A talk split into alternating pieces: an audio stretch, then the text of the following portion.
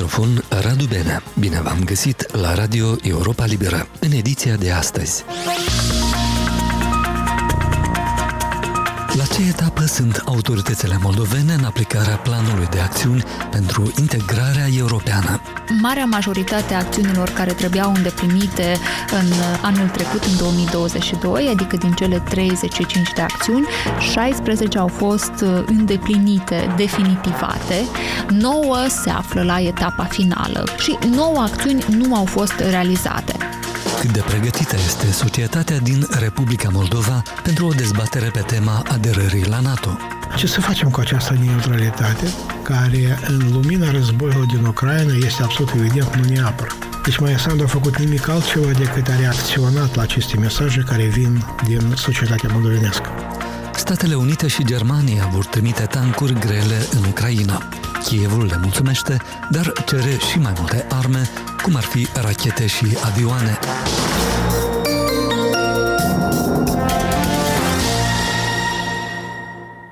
De aproape două decenii, guvernările de la Chișinău vorbesc despre obiectivul integrării europene.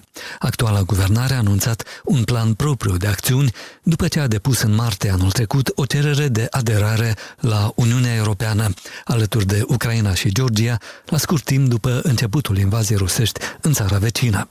Președinta Maia Sandu a declarat recent că autoritățile ar trebui să accelereze procesul de armonizare a legislației moldovene la cea europeană și, în decurs de 4-5 luni, să lichideze restanțele acumulate în ultimii 6-7 ani, astfel încât să poată să înceapă cât mai curând negocierile de aderare. Cât a reușit să realizeze actuala guvernare de la Chișinău din planul de acțiuni pe care și l-a asumat în fața Uniunii Europene. Am întrebat-o pe colega noastră Cristina Popușoi, care a urmărit îndeaproape acest subiect. Din ceea ce am reușit uh, noi să aflăm și să analizăm așa și să urmărim din declarațiile autorităților de la Chișinău e că marea majoritate a acțiunilor care trebuiau îndeplinite în anul trecut, în 2022, adică din cele 35 de acțiuni, 16 au fost uh, îndeplinite, definitivate, 9 se află la etapa finală. Etapa finală însemnând că o parte din proiectele de legi fie au fost votate în ambele lecturi, dar hotărârile, de exemplu, nu au fost publicate sau au, un proiectul de lege a fost votat doar într-o singură lectură, spre exemplu, da? Și nouă acțiuni nu au fost realizate. Deci, jumătate dintre aceste acțiuni pe care și le-au propus autoritățile să le facă anul trecut, adică practic în jumătate de an de când a Republica Moldova a primit statut de țară candidată la aderare, au fost duse uh, la bun sfârșit. Acum, președinta Maia Sandu a cerut la o recentă ședință a Comisiei Naționale pentru Integrare Europeană să accelereze acest proces de realizare a reformelor pentru a putea îndeplini condițiile, recomandările pe care le-a transmis Comisia Europeană în luna iunie anului trecut și să îndeplinească aceste acțiuni până în luna martie. Care sunt motivele întârzierilor? Ce spun autoritățile și ce spun experții cu care reușiți să discuți? Ei au spus că, în primul rând, faptul că termenii pe care și-au stabilit autoritățile de la Chișinău sunt prea restrânși, adică într-un jumătate de an sau într-un an nu poți să faci atât de multe acțiuni și marea majoritate a acestor măsuri vizau uh, schimbarea legislației, iar acesta este un proces care durează până se fac legile, uh, până acestea sunt discutate Uh, și sunt supuse dezbaterilor publice, până sunt votate într-o lectură sau a doua sau a treia. Un alt motiv este și lipsa capacității administrative, adică, la drept vorbind, în Republica Moldova nu sunt foarte mulți oameni sau nu sunt suficienți oameni în instituțiile publice, în instituțiile de stat, care să aibă această capacitate de a schimba lucrurile și de a face reformele. Este un lucru pe care l-a observat de altfel și Comisia Europeană încă în vară, atunci când a făcut un raport pe stare de lucru lucruri din Republica Moldova, lipsa de capacitate administrativă. Deci, în mare parte, acestea ar fi motivele de bază, după cum ne-au uh, spus um, experții cu care am discutat.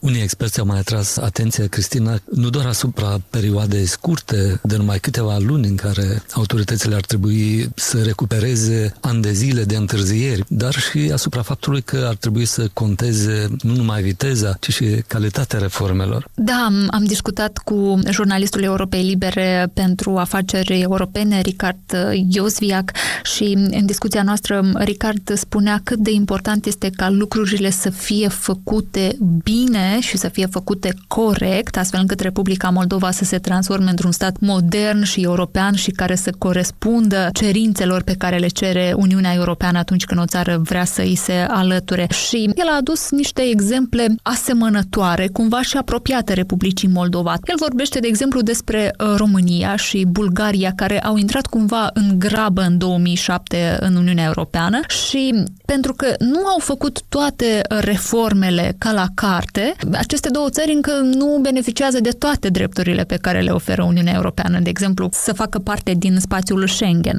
Și iată, el spune că este mai bine ca lucrurile să fie făcute corect, să fie făcute până la capăt, decât să fie făcute în grabă. Și este cu adevărat un lucru important pentru că chiar și aici, la Chișinău, mi-amintesc recent șeful delegației Uniunii Europene în Republica Moldova, Ianis Majex, spunea că nu ar trebui să se facă doar un copy-paste al legislației europene sau a politicilor europene aici în Republica Moldova, ci este important ca aceste politici să devină funcționale în Republica Moldova, să meargă bine, dar nu să existe doar pe hârtie, așa cum s-a întâmplat de foarte multe ori aici. Toată lumea spune, în Republica Moldova sunt multe legi bune, dar ele nu, nu neapărat funcționează. A fost Cristina Popușoi mai multe despre angajamentele Chișinăului față de Bruxelles și stadiul de realizare a acestora puteți afla pe pagina noastră de internet la moldova.europalibera.org. Aici e Radio Europa Liberă. La microfon Radu Benea. Mai multe informații despre aceste și alte subiecte, pe teme din cele mai fierbinți, opinii avizate și răspunsuri clare și la obiect, aflați accesând paginile noastre de pe rețelele de socializare, Facebook, Instagram și pe YouTube și, bineînțeles, la adresa noastră de internet moldova.europalibera.org.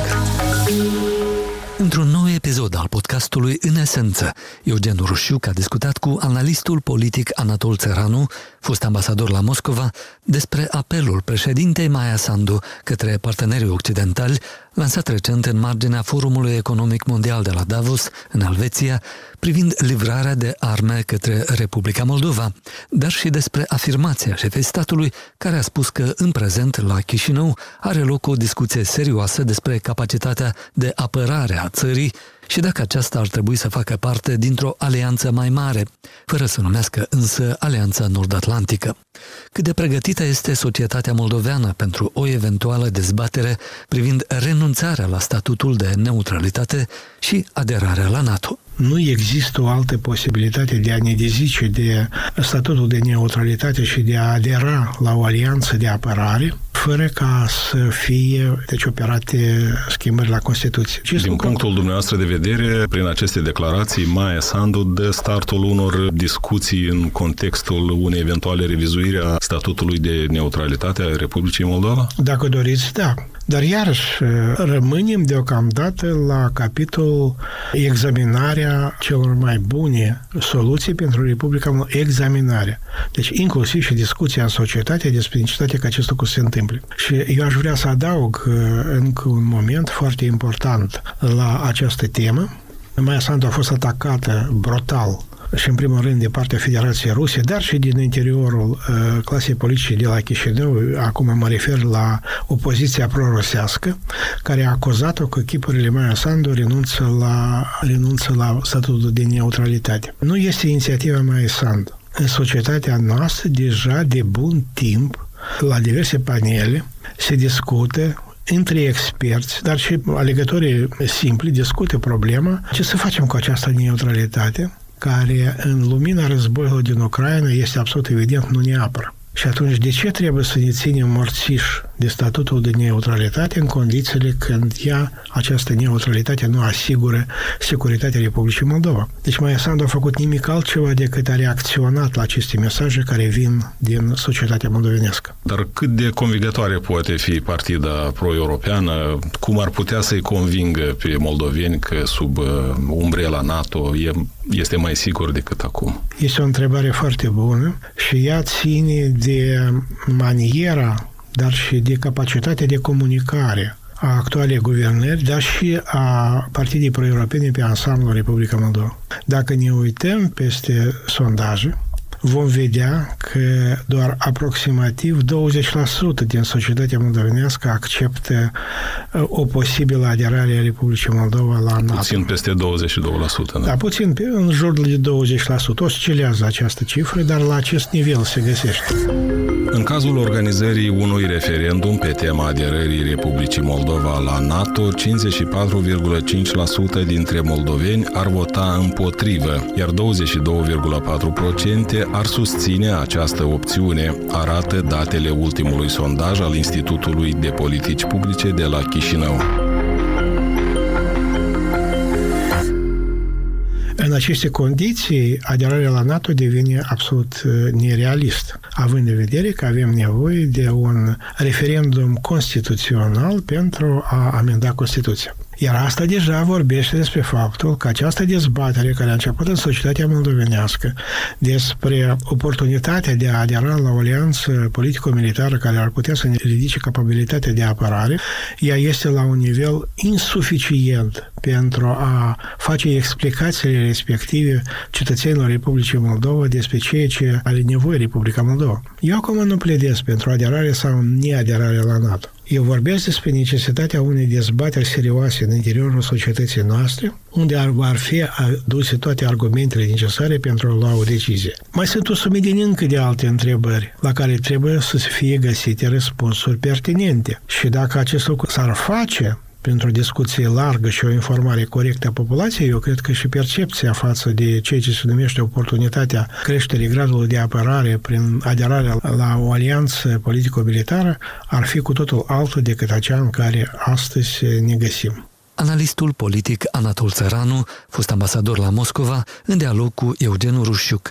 Întregul interviu îl găsiți într-un nou episod al podcastului, în esență, pe pagina noastră de internet la moldova.europalibera.org și pe rețelele de socializare.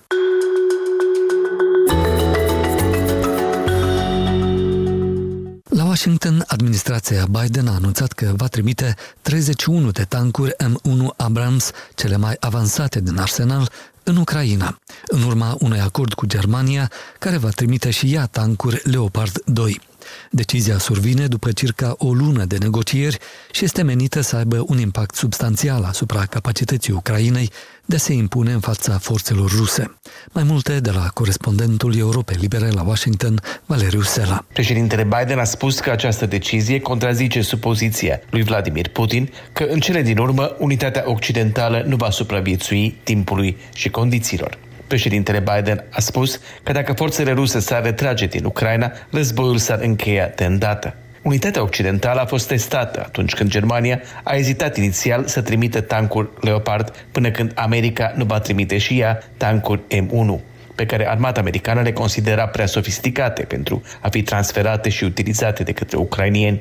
În cele din urmă, Statele Unite au acceptat să achiziționeze și trimită tancuri M1 de la producător, ceea ce va întârzia livrarea cu luni de zile, poate chiar mai mult. Oficialități din administrație au spus că tancurile M1 fac parte din strategia pe termen lung a armatei ucrainiene. În schimb, tancurile Leopard, răspândite acum în Europa, sunt menite să participe la apărarea Ucrainei împotriva anticipatei ofensive ruse de primăvară. În Europa, obiectivul este crearea unui batalion de tancuri în Ucraina cu circa 70. Ministerul German al Apărării are ca obiectiv prezența tancurilor pe terenul de luptă în martie. La Washington, oficialități au spus, sub beneficiul anonimatului, că tancurile Abrams vor fi finanțate dintr-un fond special destinat Ucrainei. Nu este clar de ce administrația Biden preferă să producă și livreze noi tancuri în loc să trimite unele aflate în stoc.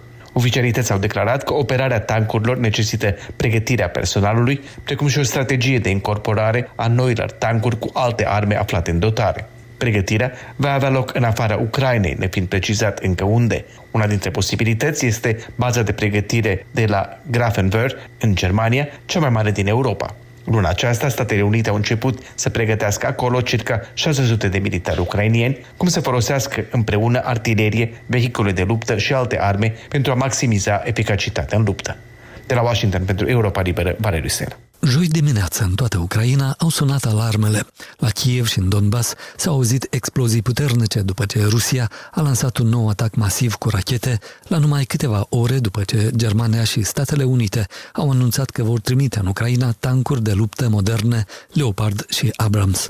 La Odessa, postul public de radio a anunțat că, din cauza bombardamentelor rusești, care au avariat infrastructura energetică, orașul ar putea rămâne fără electricitate câteva zile. Cum a reacționat Kievul la anunțul Germaniei și Statelor Unite? Mai multe de la Ileana Giurchescu. Anunțul Statelor Unite și Germanii că vor trimite tancuri de luptă Abrams și Leopard 2 în Ucraina a fost salutat drept doar începutul de un înalt oficial de la Kiev. Sunt necesare sute de tancuri, a spus șeful administrației prezidențiale, dar Ucraina va avea nevoie și de avioane de luptă. La Washington miercuri, președintele american Joe Biden a anunțat că Statele Unite trimit 31 de tancuri Abrams, dar a atras atenția că aceste Acestea sunt sofisticate, greu de întreținut și vor ajunge în Ucraina numai în câteva luni. I'm grateful to Chancellor Schultz for providing German Leopard 2 tanks Totodată i-a mulțumit cancelarului german Olaf Scholz că a acceptat livrarea de tancuri Leopard 2, considerate de Pentagon oricum drept alternativa cea mai practică. Sunt peste 2000 în Europa, organizarea unui lanț de aprovizionare este mult mai simplă, consideră Ministerul American al Apărării. Але якщо ми говоримо відкрито з вами і чесно, то кількість la Kiev, președintele Volodymyr Zelensky a lăudat decizia aliaților occidentali, îndemnându-i să furnizeze cât mai repede și cât mai multe tancuri. Cheia acum este viteza și volumul, viteza în pregătirea forțelor noastre, rapiditatea în furnizarea de tancuri Ucrainei și numărul de tancuri, a mai spus Zelensky în discursul video de miercuri noaptea. Joe Biden a aprobat să fie trimise tancurile Abrams în Ucraina după ce Germania a anunțat că va livra Ucrainei 14 tancuri Leopard 2 din propria dotare. Totodată va permite țărilor partenere să reexporte în Ucraina tancurile Leopard pe care le au. Polonia, Finlanda, Spania, Olanda, Portugalia și Norvegia sunt dispuse să furnizeze Ucrainei propriile tancuri Leopard de producție germană. Experții occidentali cred că 100 de tancuri de luptă moderne, ca Leopard și Abrams, ar putea fi suficiente pentru a ajuta Ucraina să facă față cu succes unei eventuale ofensive de primăvară a Rusiei și să înceapă după aceea recucerirea teritoriului pierdut. Primele tancuri Leopard 2 ar putea sosi în Ucraina cam în 3 luni. Președintele Zelenski a mai spus că a vorbit deja cu secretarul general NATO Jens Stoltenberg și a cerut noi sisteme de rachete și avioane de luptă cu rază lungă de acțiune. Până acum, țările NATO au ignorat cererile Ucrainei pentru avioane de luptă, cum nu au vrut la începutul invaziei ruse să stabilească nici o zonă de interdicție de zbor deasupra Ucrainei. Iurisac, care îl consiliază pe ministrul apărării ucrainian, a spus că avioanele de luptă vor fi următoarea mare provocare. Dacă le obținem, avantajele pe câmpul de luptă vor fi imense, a spus el. Și nu vorbim despre F-16. Noi ce vrem este a patra generație de avioane, a mai spus Sac. Ucraina a primit până acum doar avioane sovietice și piese de schimb pentru forțele sale aeriene. Rusia, cum era de așteptat, a denunțat imediat decizia Statelor Unite și Germaniei de a livra Ucrainei tancuri moderne de luptă drept un plan dezastros. Purtătorul de cuvânt al Kremlinului, Dimitri Peskov, a declarat joi că pentru Moscova este semnul unei implicări directe a Occidentului în război.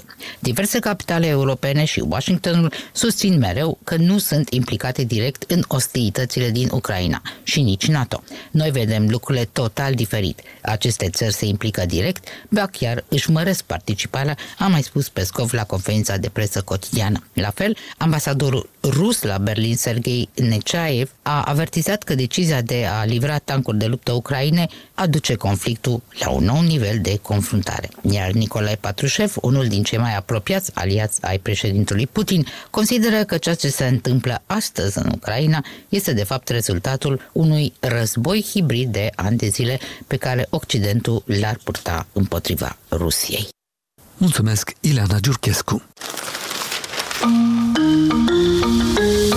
Revista presei internaționale de la Bruxelles cu Dan Alexia. Cancelarul german Olaf Scholz a confirmat așadar trimiterea de tancuri Leopard 2 pentru Ucraina. E principalul titlu în presa germană, ba chiar e titlul pus mare în prima pagină din Le Monde la Paris. Berlinul a acceptat în cele din urmă să livreze acele tancuri grele de tip Leopard 2 Ucrainei după ce a ajuns la un acord cu Washingtonul care va livra la rândul său tancuri Abrams. Pentru Moscova, cum o subliniază în Franța Libération, acesta constituie un pas suplimentar al Occidentului Occidentului în implicarea sa în conflictul ruso-ucrainean. Presa rusă comentează de asemenea pe larg deciziile de ieri. Chestiunea vreunor linii roșii care n-ar trebui depășite a rămas acum cu mult în urmă, iar Statele Unite și-au recunoscut intenția de a încerca să ducă la capăt o înfrângere strategică a Rusiei, a declarat Ministerul Rus al Apărării ieri, potrivit site-ului de știri Vzgliad. E un război hibrid care se duce împotriva noastră, nu putem nega această realitate realitate, scrie Vzgliad. Pe un ton mai anecdotic, Washington Post scrie despre soarta a cinci bărbați care au fugit din Rusia pentru a evita recrutarea în timpul războiului și care locuiesc de luni de zile pe aeroportul internațional din Corea de Sud, din Seul. Ei au cerut azilul politic, însă Corea de Sud, care are o rată scăzută de acceptare a refugiaților, i-a considerat pe acești ruși necalificați pentru azil. Bărbații au făcut apel și vor afla decizia zilele acestea. Deocamdată ei se află în situația acelui iranian decedat anul trecut, Mehran Karimi Naseri, omul care a inspirat filmul Terminalul din 2004 al lui Steven Spielberg și care a trăit numai puțin de 18 ani pe aeroportul Charles de Gaulle din Paris. Și cine sunt oamenii care nu citesc cărți? Faptul că cineva se descrie singur drept o persoană care respinge cărțile sugerează în realitate o deficiență mult mai mare de caracter, scrie The Atlantic. Publicația americană amintește prăbușirea spectaculoasă a lui Kanye West din toamna trecută, raperul american, când el a formulat și publicat comentarii teribil de suspecte, antisemite, cum mai făcuse anterior. Un astfel de exemplu a fost și când a spus Eu nu sunt un adept al cărților, frază pe care cel care își spune acum e a rostit-o cu ocazia publicării cărții sale Thank you and you're welcome. Kanye West, continuând, sunt un mândru necititor de cărți. Pentru The Atlantic, acea declarație este unul dintre cele mai deranjante lucruri pe care Kanye West le-a spus vreodată. Tiradele lui antisemite i-au atras pe bună dreptate disprețul multor admiratori, dar poziția sa anti-carte este tulburătoare, deoarece spune ceva nu numai despre personajul Kanye West, ci și despre lipsa de substanță a acestui nihilist îngânfat al culturii populare, scrie The Atlantic. Bruxelles, Dan Alexe pentru Radio Europa Libera. Și acum o nouă rubrică Lumea din jur, realizată de Mircea Țicudean. La Europa Liberă, rubrica, rubrica Lumea din jur. Tatăl tenismenului sârb Novak Djokovic a fost filmat la Australian Open pozând cu suporteri care arborau cel puțin un steag rusesc cu fața lui Vladimir Putin în scene calificate drept rușinoase de ambasadorul Ucrainei la Canberra. Starul din Serbia tocmai își asigurase un loc în semifinala turneului, învingându-l pe rusul Andrei Rubliov pe arena Rod Laver, miercuri noapte. După meci, în afara stadionului tatălui Novak Sergian Djokovic a trecut printr-un grup de suporteri zgomotoși fluturând steaguri sârbești și rusești. O înregistrare video plasată pe YouTube arată cum unul din suporteri, un bărbat bărbos, îl oprește pe Djokovic senior să pozeze cu un steag rusesc imprimat cu portretul lui Putin. Bărbosul, care poartă un tricou negru cu litera Z, transmite vorbind sârbește un mesaj fratelui Alexander Zaldastanov la Moscova, spunând trăiască rușii, iar tatăl lui Djokovic pare să repete urarea înainte să se îndepărteze.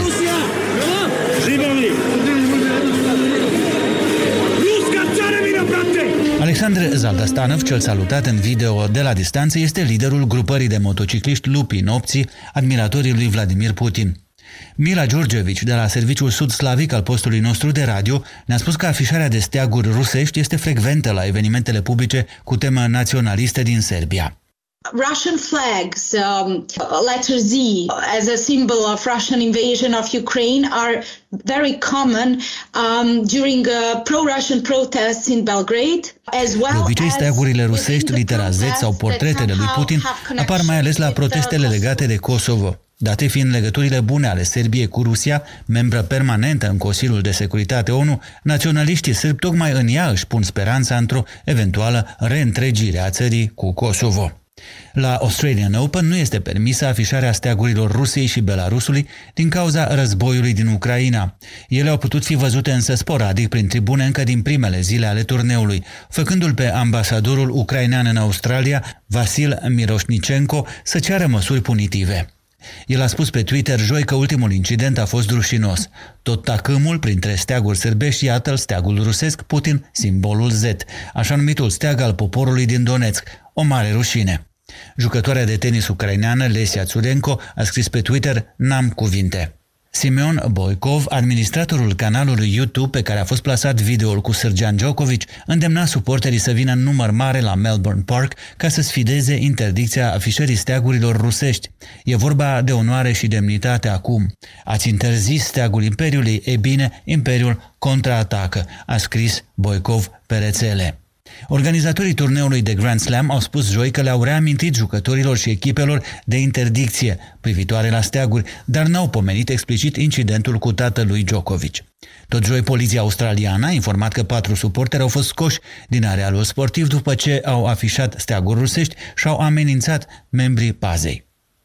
Novak Djokovic n-a putut juca la ediția din 2022 a turneului de Grand Slam de la Melbourne, fiind deportat de australieni din cauza neclarităților legate de exceptarea lui de la vaccinarea anticovid. În interviurile date de atunci, Novak a spus mereu că nu se amestecă în politică, menținându-și pe de altă parte poziția că este dreptul lui să aleagă dacă să se vaccineze sau nu. Pe de altă parte, Nole, cum îl alintă sârbii, a apărut în mai multe rânduri cu naționaliști sârbi de la Belgrad și din Bosnia, intrând vrând nevrând în polemici politice. Mila Giurgevici de la Serviciul Sud-Slavic al Europei Libere ne-a amintit că nici tatăl Sârgean nu este străin de asemenea controverse. In uh, January 2020, Sergei Djokovic, father of um, Novak Djokovic, he uh, made a statement uh, that uh, both uh, În ianuarie 2020, el a spus că și el și Novak sunt naționaliști și că nu este nimic rușinos în asta și că vor susține mereu că Kosovo este parte din Serbia.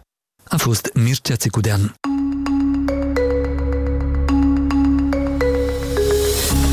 O redacție pe zi. Află la Radio Europa Liberă ce scrie presa din Moldova. Astăzi cu Natalia Tocarciuc de la portalul Nord News. Astăzi pe nordnews.md citiți că copiii ucraineni refugiați în bălți vor putea învăța online într-o sală dotată cu 25 de laptopuri. Aceasta a fost amenajată în incinta căminului Meridian, acolo unde sunt cazați 10 de refugiați. Donația de calculatoare vine din partea guvernului Japoniei și în centrele de plasament pentru refugiații din orașele Criuleni, Nisporeni și Glodene au fost amenajate astfel de săli. În curând și refugiații din Cahul vor avea parte de o clasă dotată cu calculatoare. În total, în cadrul proiectului proiectului au fost procurate 90 de laptopuri. Tot pe Nord News citiți că în maxim 2 ani justiția din Republica Moldova va fi alta, iar judecătorii și procurorii corupți și incompetenți vor fi excluși din sistem. În cadrul unei vizite în nordul țării, Maia Sandu a promis oamenilor o evaluare corectă a celor care ne fac dreptate. Până atunci, oamenii se plâng de neglijența unora dintre ei. Șefa statului a declarat că este important că atunci când un dosar ajunge în instanța de judecată să nu fie lăsat pe raft să se prăfuiască până îi va expira termenul. Maia Sandu și-ar dori ca lucrurile să se miște mai rapid, însă există anumite proceduri și standarde care trebuie respectate. Comisia de preveting va activa până pe 30 iunie 2023. 60 de lei. Atât primesc pentru un kilogram de miez de nucă oamenii care își aduc producția la punctele de colectare din bălți. Este cu aproape 50% mai puțin decât anul trecut, o ieftinire record pentru acest produs. Cei mai afectați rămân a fi fermierii, dar și bătrânii care vor să mai adune un ban pentru trai. Potrivit președintelui Uniunii Asociațiilor Producătorilor de Culturi Nucifere, prețul mic la nuci este generat de criza post-Covid și cea energetică, dar și de războiul din Ucraina. Republica Moldova se află pe loc locul 5 în lista celor mai mari exportatori de nuci. În mare parte, miezul ajunge pe piețele europene, dar și Orientul Mijlociu și îndepărtat. Potrivit statisticilor, în 2018, când piața de nuci din Republica Moldova s-a confruntat cu o blocare a exporturilor, prețul mediu la punctele de colectare era de 70 de lei. În prezent, prețul maxim este de 60 de lei pentru miezul de nucă de cea mai bună calitate. Emisiunea noastră se apropie de sfârșit. Pe internet ne găsiți la adresa moldova.europalibera.org și pe rețelele de socializare, inclusiv Facebook, Instagram și pe YouTube. Sunt Radu Benea și vă mulțumesc că ne-ați ascultat. Aici Radio Europa Liberă.